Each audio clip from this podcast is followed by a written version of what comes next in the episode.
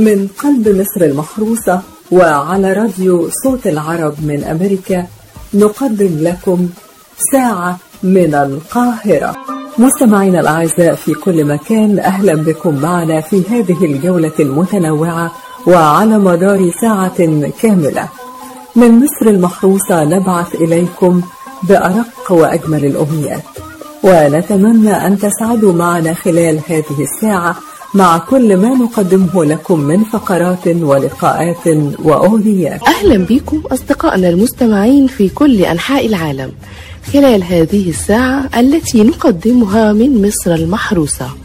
نتمنى فقرتنا النهاردة تنال إعجابكم، ونحب ننوه في البداية إن إحنا هنكون معاكم كل يوم اثنين وخميس من الساعة 5 للساعة 6 مساء بتوقيت الساحل الشرقي للولايات المتحدة، يعني من الساعة 12 مساء للساعة 1 بعد منتصف الليل بتوقيت القاهرة.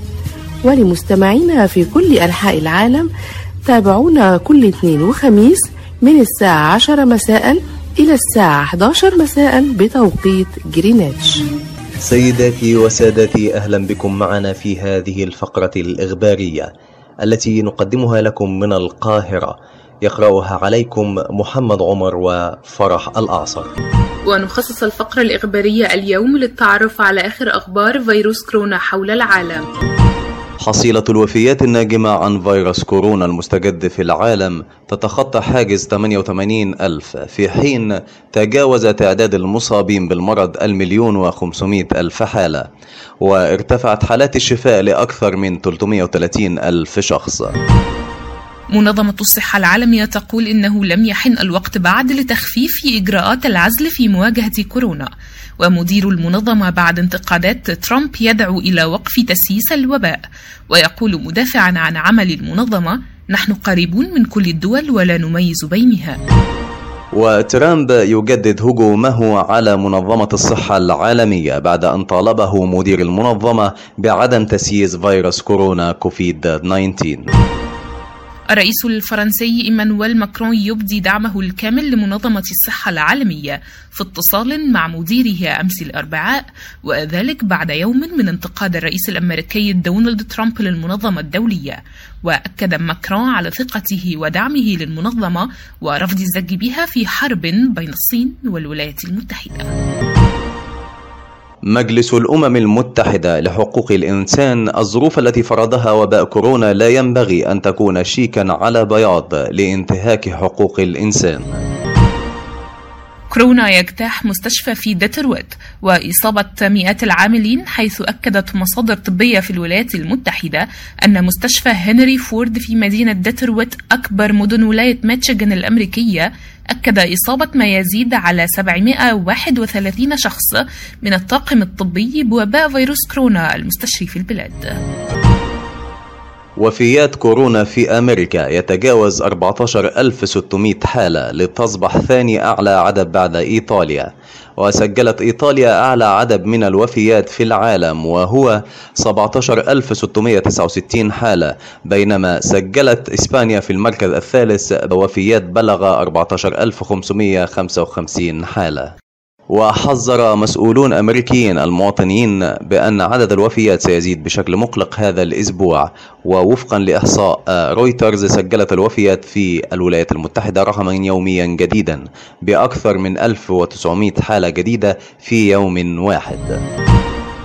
ألمانيا تسجل ارتفاعا كبيرا في تعداد المصابين بفيروس كورونا، حيث ارتفع الخميس حالات الإصابة بالفيروس المستجد لليوم الثالث على التوالي، وارتفعت الإصابات في ألمانيا بواقع 4974 حالة في الساعات 24 الماضية، ليصل إجمالي تعداد المصابين بالمرض في البلاد إلى 108,202 حالة، وارتفع عدد الوفيات المسجل بواقع 246 ليصل إلى 2,107 حالات.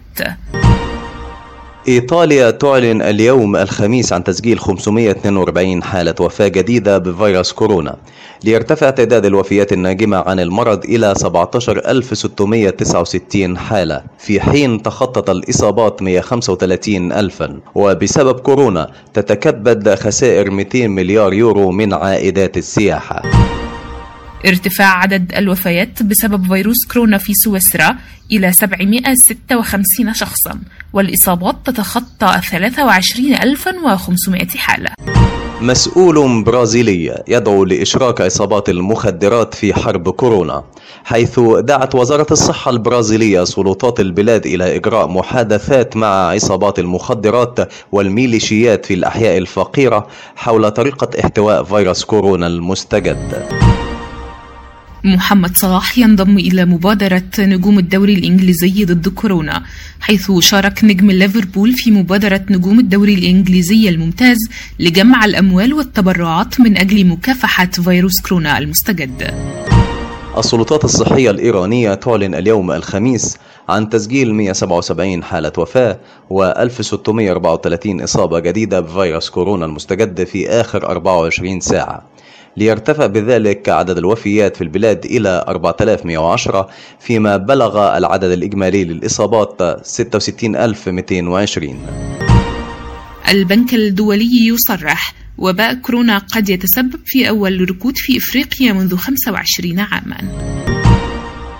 السعودية تعلن عن تسجيل 327 إصابة جديدة بفيروس كورونا في المملكة في الساعات 24 الماضية، بالإضافة إلى ارتفاع إجمالي المتعافين من الفيروس إلى 631، وبلوغ تعداد الوفيات إلى 41 حالة وفاة. وزارة الصحة المصرية تعلن في آخر إحصائياتها عن تسجيل 110 حالات إصابة جديدة بفيروس كورونا، ليصل إجمالي عدد الحالات المصابة 1560 حالة. بسبب فيروس كورونا لا زواج أو طلاق في دبي حتى إشعار آخر، وذلك استجابة لإجراءات الدولة الاحترازية والوقائية لمنع انتشار جائحة كوفيد-19. وعلقت محكمة الأحوال الشخصية في دبي خدمات عقود الزواج والطلاق بسبب المخاوف من هذا الفيروس الذي أجبر سكان الإمارة على ملازمة بيوتهم بأمر من السلطات. وزارة الصحة الكويتية تسجيل 55 إصابة جديدة بفيروس كورونا، ليصبح إجمالي الإصابات 910. لبنان يمدد حالة التعبئة العامة بسبب كورونا حتى 26 من إبريل، والسعي نحو المزيد من التشدد بالإجراءات في إطار جهود المكافحة لتفشي فيروس كورونا في البلاد. ومنظمة هيومن رايتس ووتش تحذر من مجاعة تهدد سكان لبنان من جراء انتشار فيروس كورونا المستجد.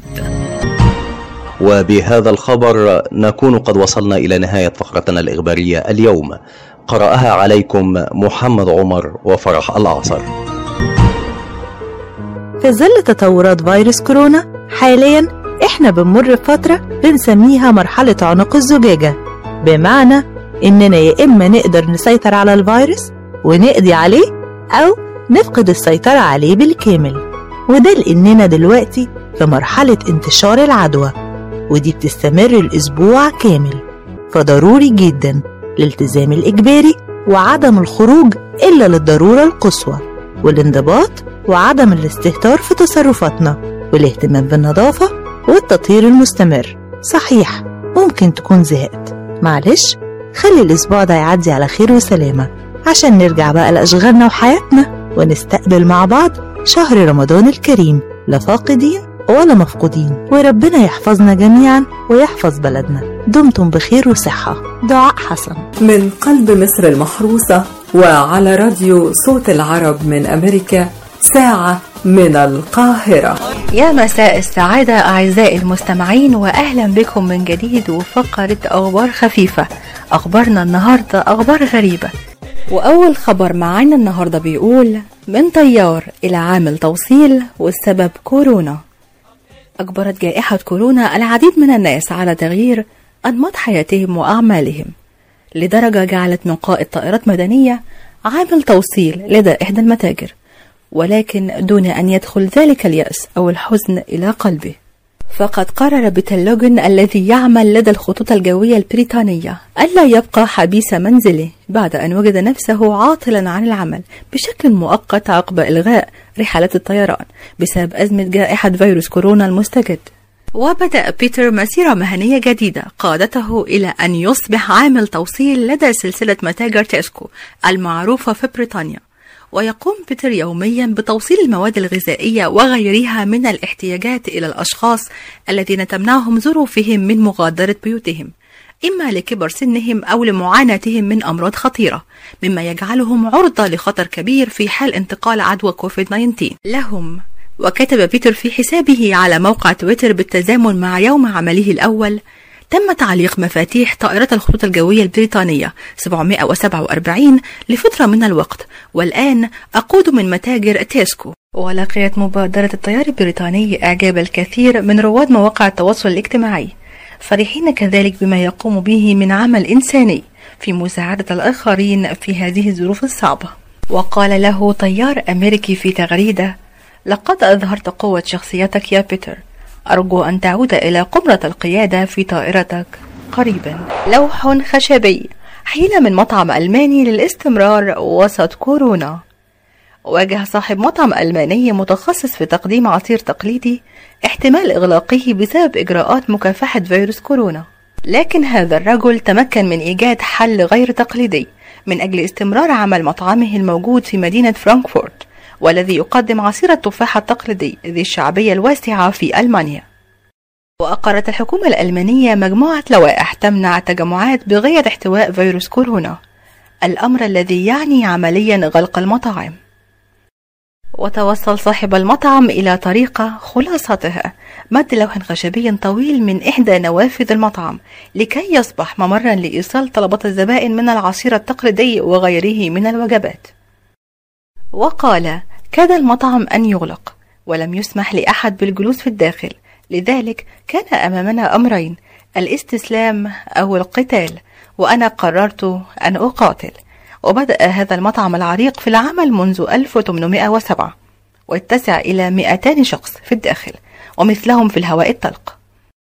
وبعد تفشي فيروس كورونا تصل سيارات الزبائن إلى كشك صغير مرتبط بالمطعم حيث يطلبون ما يريدون من وجبات يجري تحضيرها في الداخل وتهبط في سيارة الزبون عبر اللوح الخشبي. وبالطبع يدفع الزبون لقاء الوجبات في وعاء بلاستيكي يعاد إلى نافذة المطعم الألماني العريق تطبيقا لمبدأ التباعد الاجتماعي. وأعرب صاحب المطعم عن سعادته بعد أن أبدى الزبائن تجاوبا مع فكرته الجديدة. قلادة فيروس كورونا. شركة مجوهرات روسية تستثمر الأزمة. حظيت شركة مجوهرات طبية روسية باهتمام كبير خلال الأسابيع القليلة الماضية بعد إنتاجها قلادة على شكل فيروس كورونا المستجد، حيث لقت السلعة رواجا واسعا لدى كثيرين مقابل انتقادات من آخرين. وبدأت الشركة في إنتاج وبيع القلادة الفضية مع تفشي فيروس كورونا مقابل 1000 روبل روسي نحو $13 أمريكي. وبينما اشترى عدد كبير القلادة عبر الإنترنت أو من بعض المتاجر، اعتبر آخرون إنتاجها في هذا التوقيت استغلالا للأزمة التي يمر بها العالم بسبب انتشار فيروس كورونا المستجد. وقال مؤسس الشركة التي صنعت القلادة: إنها تعبير عن دعمنا للأطباء والممرضين الذين يواجهون فيروس كورونا هذه الأيام، وليست طريقة لاستغلال الأزمة الحالية وفقا لتقارير صحفية محلية. وأكد أن كثيرا من المرضى الذين تعافوا من فيروس كورونا قدموا القلادة هدية للأطباء الذين أشرفوا على علاجهم وكان لهم دورا كبيرا في إنقاذ حياتهم. نشر عدد كبير ممن اشتروا القلادة صورا لهم عبر وسائل التواصل الاجتماعي وهم يعلقونها على رقابهم وتتدلى على صدورهم مبدين إعجابهم بالفكرة. وبعت الشركة حتى الآن أكثر من 1000 قلادة في جميع أنحاء العالم، ومن المتوقع أن يزيد الطلب على المنتج بمجرد أن تنحسر أزمة فيروس كورونا. بتمنى الفقرة دي تكون عجبتكم. استنوني كل يوم اثنين وخميس الساعة 12. أنا بسمه محمد. مستمعينا في كل مكان، أهلا وسهلا بكم. وفقرتنا النهاردة عن فنان بالموهبة والوسامة قدر يتربى على عرش السينما المصرية وبطموحه وصل للعالمية، هو لورنس العرب الممثل المصري العالمي عمر الشريف. وولد الفنان عمر الشريف في 10 أبريل سنة 1932 من أسرة كاثوليكية من أصول لبنانية. كان الفنان عمر الشريف شغوفا بالتمثيل الذي بدأه على مسرح فيكتوريا كوليدج التي كان يدرس بها، إلا أن حبه للتمثيل دفعه لدراسة الفنون في الأكاديمية الملكية للدراما في لندن، وكانت بدايته السينمائية بداية متميزة. كان الفنان عمر الشريف زميل للمخرج العالمي يوسف شاهين، والذي أتاح له الفرصة في دور البطولة أمام السيدة فاتن حمامة في فيلم صراع في الوادي، وده الفيلم اللي بدأت بعده قصة الحب بينهم وانتهت بالزواج سنة 1955. وأيضا من الأفلام التي جمعت الفنان عمر الشريف بالفنانة فاتن حمامة فيلم نهر الحب وسيدة القصر ولا أنام وأيامنا الحلوة وأرض السلام. قدم الفنان عمر الشريف حوالي 50 فيلم في هوليوود، وفي عام 1962 اختاروا المخرج الإنجليزي ديفيد كلين لفيلم لورنس العرب، وهو الفيلم الذي نال العديد من الجوائز، وأصبح العالم كله بيتابع أفلام عمر الشريف. واستمر الفنان عمر الشريف مع نفس المخرج ليلعب عدة أدوار في عدة أفلام، منها فيلم دكتور زيفاجو وفيلم التلج الأخضر وغيرها الكثير في الأعوام التالية. استمر النجم الفنان عمر الشريف متألقا سواء في السينما المصرية أو العالمية، حتى قرر أن يستقر في أوروبا سنة 1965، الأمر اللي أثر على زواجه من السيدة فاتن حمامة وأدى إلى انفصالهم سنة 1974. في السبعينات قام الفنان عمر الشريف بتمثيل فيلم الوادي الأخير عام 1971 وفيلم بذور التمر الهندي عام 1974، إلا أن هذه الأفلام لم تحقق النجاح الكافي المنتظر نظرا لابتعاد الغرب عن الأفلام الرومانسية في ذلك الوقت. وفي التسعينات عاد عمر الشريف لمصر وقدم لأول مرة مسلسل تلفزيوني تم عرضه في رمضان 2007 وهو حنان وحنين، وشارك بعدها في فيلم المسافر مع الفنان خالد النبوي وحسن ومرقص مع الفنان عادل إمام. لم يتزوج الفنان عمر الشريف بعد انفصاله عن الفنانة فاتن حمامة، وظل يؤكد إنها حبه الوحيد التي أنجب منها ابنه الوحيد طارق الشريف، واللي أعلن في 2015 عن إصابة والده بمرض الزهايمر حتى توفي الفنان عمر الشريف في نفس العام في 10 يوليو. رحم الله فتى الشاشة الأول لورنس العرب، النجم العالمي عمر الشريف. بشكركم جدا، والحلقة الجاية أكون معاكم إن شاء الله في فقرة جديدة من فقرات ساعة من القاهرة. أرق تحياتي أرسلها لكم من القاهرة رنا عصام، من قلب مصر المحروسة، وعلى راديو صوت العرب من أمريكا ساعة من القاهرة. يا مساء الفل على كل اللي بيسمعوني، وحلقة جديدة من تأملات فرح. النهاردة تأملاتنا مستوحاة من صراع الأجيال، المصطلح الأشهر والقضية الكبيرة اللي بيعيش فيها مجتمعنا المصري على مر العصور. دايما بيكون عندنا آراء ووجهات نظر مختلفة، بس ماما وبابا وتيتا والجيران أكيد شايفينها غلط. وفي المقابل المراهقين دايما شكل حياتهم واهتماماتهم سطحية بالنسبة للي أكبر منهم.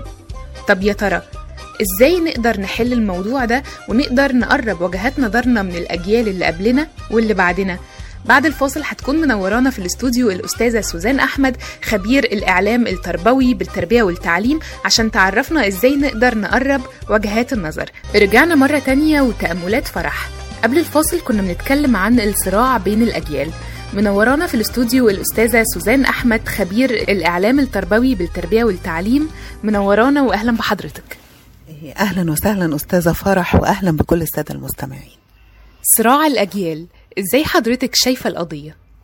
الحقيقة إن صراع الأجيال أو مصطلح صراع الأجيال ده المصطلح الكبير اللي كل الأجيال حاولت تلاقي حل للمعادلة بتاعته، لكن الحقيقة بعد ما اشتغلت مع الشباب أو المرحلة العمرية بتاعت المراهقين اكتشفت إنه مفيش حاجة اسمها صراع الأجيال. لا لا حضرتك كده بتهدمي الفكرة من أساسها.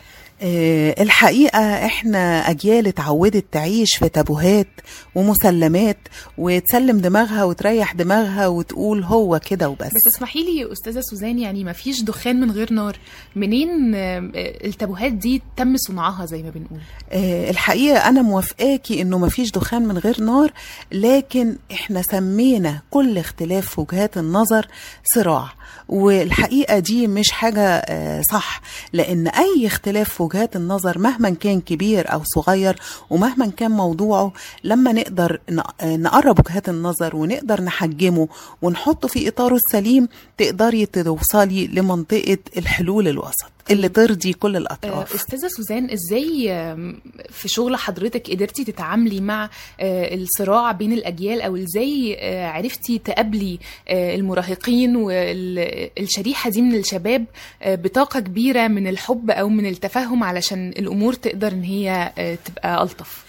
الحقيقة أنا عايزة أقولك لو استبدلنا كلمة صراع الأجيال بكلمة تانية اسمها مصداقية الكبار هتحللنا الموضوع من أساسه. بمعنى أنه عشان تكسبي ثقة الصغير أو الجيل أو الأجيال الصغيرة وتقدري تقنعيهم بوجهات نظرك، تقدري تخليهم يعتنقوا المبادئ وأخلاقيات وقيم بنشتكي كتير قوي دلوقتي أنها مش موجودة، لازم تكوني صادقة في التعامل معاها.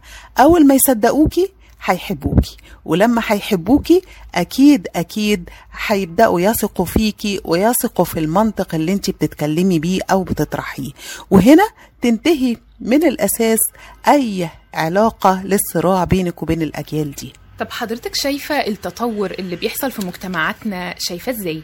يعني هل التطور بيبقى مفيد في القضية ديت، ولا هو ده أساس أصلا الصراع بين الأجيال؟ يعني كل ما بنتطور كل ما الصراع بيزيد، ولا العكس؟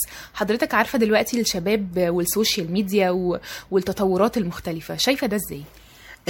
الحقيقة إنه لما بيحصل تطور ما بيكونش الأجيال قادرة تستوعبه، بتحصل فجوة بين قدرات الكبار على ملاحقة الصغار، وهنا الحقيقة خليني أقولك إحنا اللي بنبقى محتاجين نقلل الفجوة دي، مش هم من حقهم يعيشوا التطور ويعيشوا الاستمتاع بالتكنولوجيا. العالم بقى قرية صغيرة زي ما بنقول، ومن حقهم يواجبوا. إحنا الأجيال الكبيرة اللي مفروض نقلل الفجوة دي ونحاول نعيش حياتهم. عايزة أقولك خلينا نبص على الدنيا من وجهة نظرهم. ليه ما بنسمعش؟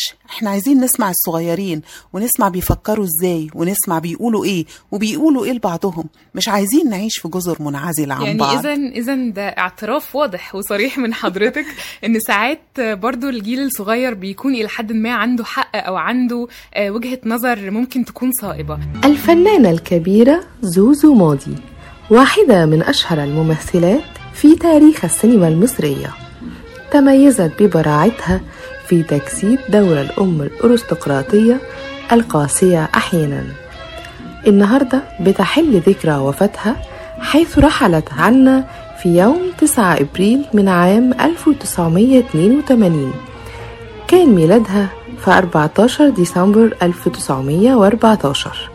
وبهذه المناسبة نقدم الفقرة الفنية عن زوزو ماضي وأهم أعمالها الفنية. عرفها الجمهور بدور المرأة الشريرة المتسلطة في كتير من كلاسيكيات السينما المصرية، وكانت بارعة في تجسيد دور الأم الأرستقراطية القاسية أحيانا. هي الفنانة زوزو ماضي أو فاتن سليمان أبو ماضي، اللي اتولدت في 14 ديسمبر 1914 في محافظة المنيا. درست في المدارس الفرنسية اللي كانت منتشرة في صعيد مصر في الوقت ده، وكانت تجيد 3 لغات أجنبية، كمان كانت تجيد العزف على البيانو.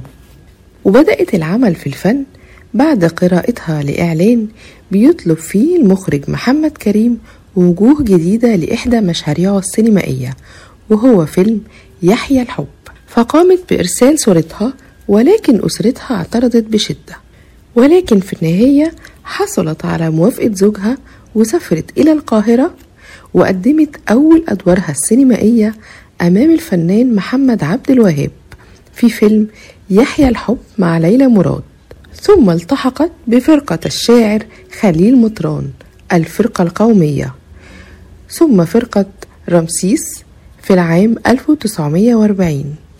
وقدمت الفنانة زوزو ماضي ما يقرب من 70 عرضا مسرحيا، منها أوديب ملكا والست هدى والنائب العام وابن مين فيهم. وقدمت أمام الفنان يوسف وهبي مسرحيات، منها بنات الريف، لوكاندة الأنس، كرسي الاعتراف، وبنت الهوى، والطريق المسدود، ونرجس.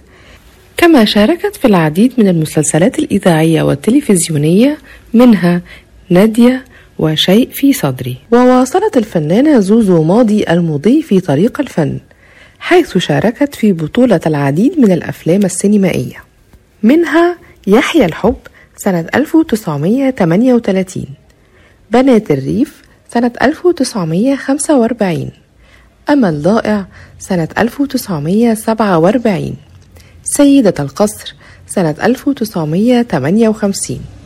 سكر هانم سنة 1960، هاربات من الحب سنة 1970، البحث عن فضيحة سنة 1971، موعد على العشاء سنة 1981. وواصلت الفنانة مشوارها الفني بأدوارها المتنوعة وأدائها الجميل إلى أن توفيت الفنانة زوزو ماضي سنة 1982. رحم الله أرستقراطية السينما المصرية الفنانة زوزو ماضي.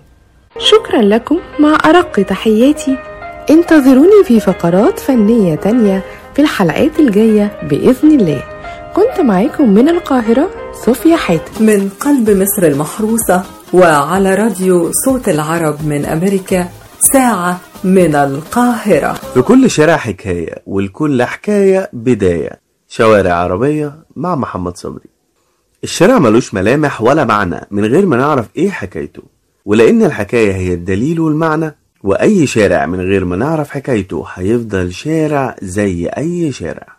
حكايتنا النهاردة من شارع الجميزة في جمهورية لبنان، وبالتحديد في العاصمة بيروت. لبنان هي واحدة من أجمل الدول اللي ممكن تشوفها عينيك، ربنا حباها جمال فريد ومميز، تلاقي روحك ونفسك بتتشدله من أول ما تشوفه، ويسرح خيالك قدام الطبيعة.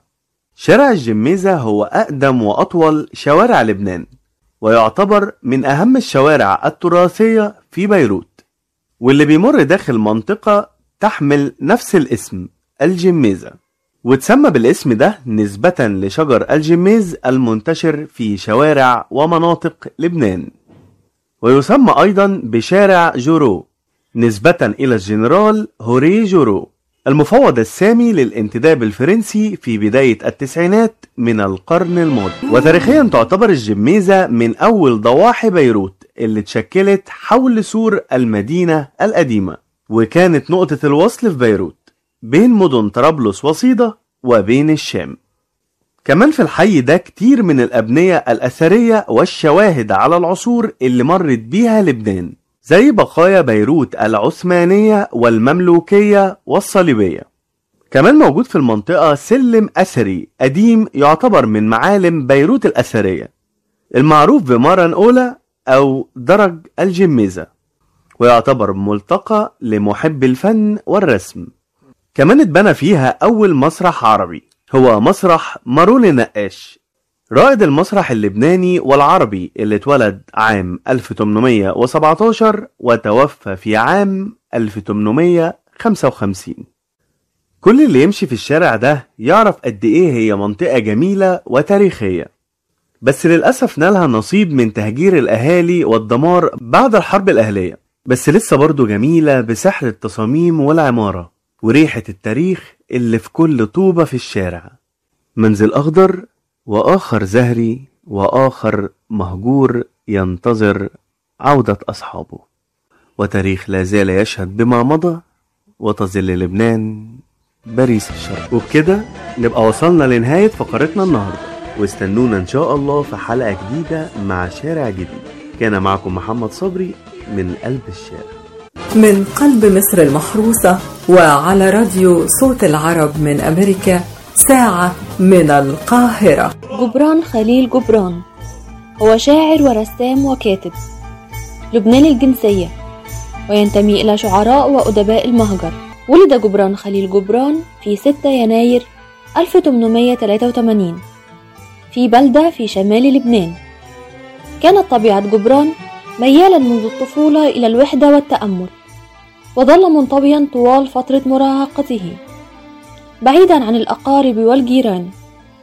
كان يتميز بسرعة البديهة، كان متواضعا وطموحا، وكان شديد الرغبة في الشهرة حتى لو عن طريق انتقاد الآخرين له، حيث أنه شعر بالسعادة حتى عندما انتقده المنفلوطي. هاجر جبران صبيا مع أسرته إلى الولايات المتحدة، وحصل على الجنسية الأمريكية، وتعلم مبادئ القراءة والكتابة من الطبيب الشاعر سليم الظاهر، مما فتح أمامه مجال المطالعة والتعرف إلى التاريخ والعلوم والآداب. التحق جبران أيضا بمدرسة فنون قريبة من منزلهم، ونمت مواهبه الفنية.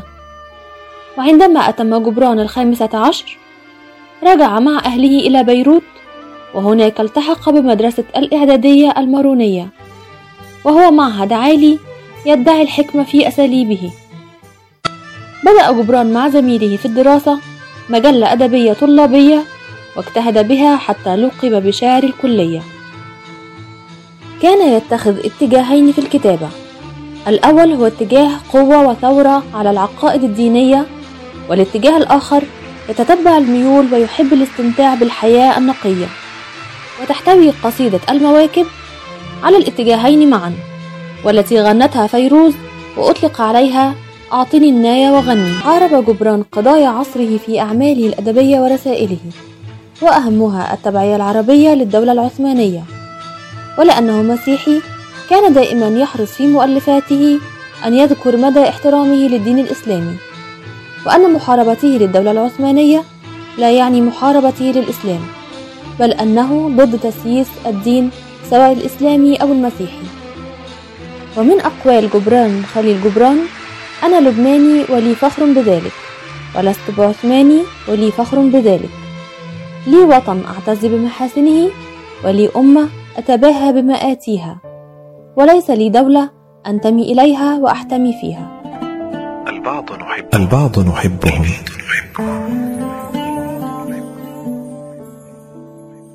البعض نحبهم لكن لا نقترب منهم، فهم في البعد أحلى، وهم في البعد أرقى، وهم في البعد أغلى. والبعض نحبهم ونسعى كي نقترب منهم، ونتقاسم تفاصيل الحياة معهم، ويؤلمنا الابتعاد عنهم.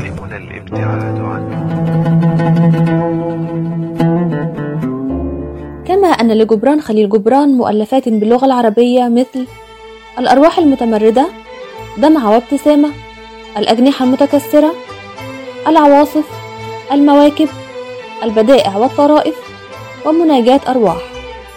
ومؤلفات باللغة الإنجليزية مثل المجنون، النبي، أرباب الأرض، الشعلة الزرقاء، رمال وزبد، وغيرها العديد من المؤلفات.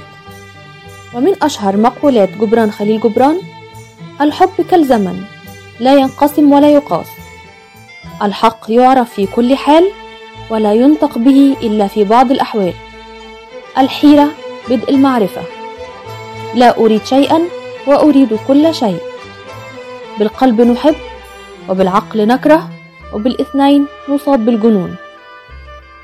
وغدا 10 أبريل يوافق ذكرى وفاة الأديب والشاعر جبران خليل جبران، الذي توفي في عام 1931 عن عمر ناهز 48 عاما. وقد تمنى جبران أن يدفن في لبنان، وتحققت أمنيته عام 1932، حيث نقل رفاته إليها ودفن هناك فيما يعرف الآن باسم متحف جبران. شكرا لكم مستمعينا، كانت معكم أميرة مدحت. ودلوقتي جه معادنا مع فقرة موسوعة المعرفة. كلمة ديكنزي وهي كلمة إنجليزية تعني ظروف العمل والمعيشة المزرية. ظهرت الكلمة دي نسبة لتشارلز ديكنز وهو أحد أشهر كتاب الأدب الإنجليزي في القرن ال19.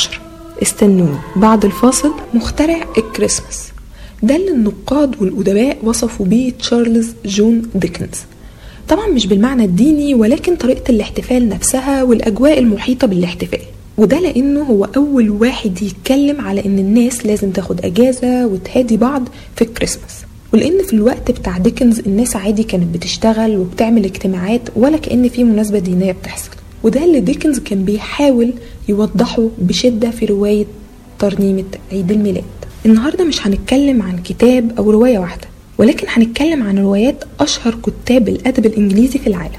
اشتهر ديكنز بأسلوبه التهكمي المميز والشخصيات المختلفة عن بعضها اللي كانت بتعكس حالة الفقر وظروف الحياة الصعبة من قذارة الشوارع والعمل في ظروف مكلفة اللي كان بيعيش فيها المجتمع الإنجليزي أثناء الثورة الصناعية وما بعدها في القرن ال19. ديكنز مش بس كان بيكتب عنها عشان هو معاصر ليها، لأ كمان بيشرح أدق التفاصيل، وده لأنه كان واحد من الشخصيات اللي بيحكي عنها. فهو طفل اضطر انه يشتغل في مصنع للطلاء بعد ما والده دخل السجن، وبيظهر أثر التجربة دي عليه لوصفه لسجن مارشيسليا في رواية دورت الصغيرة اللي بتفضل تهتم بوالدها المسجون. من ضمن أحد أساليب ديكنز المميزة هو أنه كان بيستخدم أسماء بتعكس شخصيات أو المواقف الاجتماعية للناس اللي هو بيتكلم عنها في رواياته، زي شخصية سيبتمس كريسباركل وهي تعني أم مبتهج. ديكنز اهتم كمان بوصف العشوائيات والأسواق وقصور الملوك والأثرياء اللي في أنحاء إنجلترا، وده عشان يبين شدة التناقض وفقر ومعاناة الطبقات الدنيا من المجتمع، زي الأحداث في رواية نيكولاس نيكولبي. نيكولاس طفل بيبدأ يشتغل مع مدير مدرسة، وبعد فترة صغيرة عرف نيكولاس إن المدير بيخدعه وإن هو بياخد الأطفال اللي أهاليهم مش عايزاهم في مقابل فلوس، وبيخضع الأطفال دول للعنف والحرمان من كل حاجة. كمان رواية أوليفر تويست بتتكلم عن معاناة الأطفال في دار الأيتام والظروف الوحشية في الملجأ. أوليفر بيترجى السيد بامبل عشان يديله أكل، ولما هرب من الملجأ بدأ يتورط في جرائم كتيرة.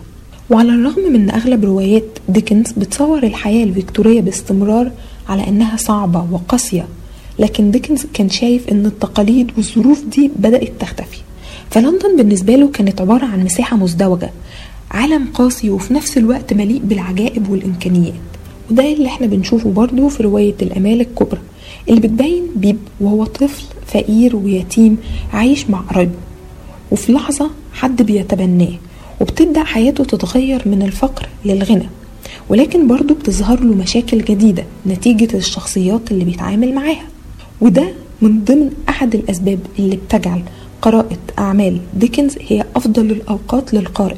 وعلى الرغم من أن تشارلز ديكنز في أغلب الأوقات كان بيصور الحياة في إنجلترا على أنها جحيم، إلا أن هو كان قادر يوجد النور. وبكده نكون وصلنا معاكم لنهاية فقرتنا النهاردة. استنوني فقرة جديدة وكتاب جديد من موسوعة المعرفة الحلقة الجاية إن شاء الله. كانت معكم من القاهرة مرنا جوهر. مستمعين الأعزاء، وبكده نكون وصلنا بيكم إلى نهاية فقرتنا ورحلتنا النهاردة، وعلى أمل أن يتجدد اللقاء معكم في حلقة قادمة ورحلة جديدة بإذن الله. ومن هنا من قلب القاهرة نرسل لكم بأرق أمنياتنا الطيبة بقضاء أجمل الأوقات، مع تحيات فريق عمل ساعة من القاهرة: محمد عمر، محمد صبري، صوفيا حاتم، دعاء حسن، بسمه محمد، شموع شكري، رنا عصام، وأميرة متحد ويدار. وهذه أرق تحياتي. كان معكم من القاهرة مجدي فكري.